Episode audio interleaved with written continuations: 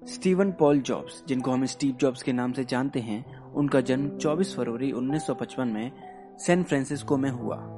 जब Steve jobs का जन्म हुआ था, तब उनके माता पिता कॉलेज में थे और उनकी शादी भी नहीं हुई थी। इसलिए स्टीव को उन्होंने एडॉप्शन के लिए दे दिया।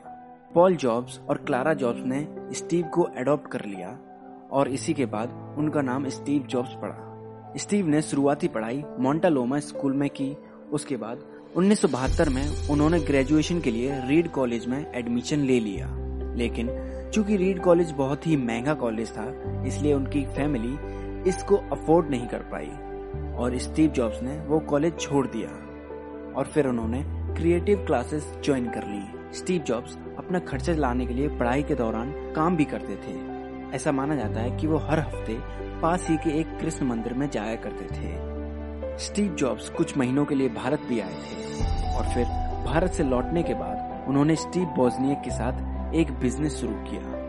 उनकी कंपनी का नाम था एप्पल कंप्यूटर कंपनी एप्पल शुरुआत में सिर्फ़ सर्किट बोर्ड ही बनाया करती थी। इसके कुछ महीने बाद ही 1976 में ही एप्पल ने एप्पल वन नाम का एक कंप्यूटर बनाया, जो कि बहुत ही सक्सेसफुल हुआ।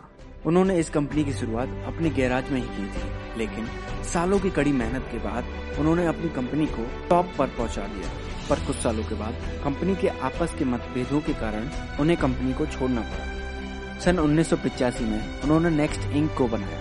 तब तक एप्पल की हालत बहुत ही ज़्यादा बिगड़ चुकी थी। स्टीव जॉब्स के जाने के बाद ही एप्पल काफ़ी लॉस में जा रहा था। इसके बाद नेक्स्ट इंक कंपनी को एप्पल ने खरीद लिया, जिसकी वजह से स्टीव जॉब्स की एप्पल में वापसी हो गई। उसके बाद फिर एप्पल ने कभी पीछे मुड़कर नहीं देखा। उन्नीस में आई को लॉन्च किया गया।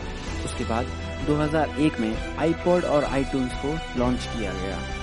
और फिर 2007 में आईफोन को लॉन्च किया गया जो कि एप्पल की सबसे बड़ी सक्सेस मानी जाती है। इसके बाद एप्पल ने 2010 में आईपैड लॉन्च किया। 2006 में स्टीव जॉब्स ने पिक्सार भी बनाया था, जिसको फिर डिज्नी ने खरीद लिया। 2003 में स्टीव जॉब्स को पैनक्रियाटिक कैंसर हुआ, जिसका इलाज उन्होंने ठीक से नहीं करवाया। और फिर 5 अक्टूबर 2011 को उनकी मृत्यु हो गई। तो आज के लिए बस इतना ही।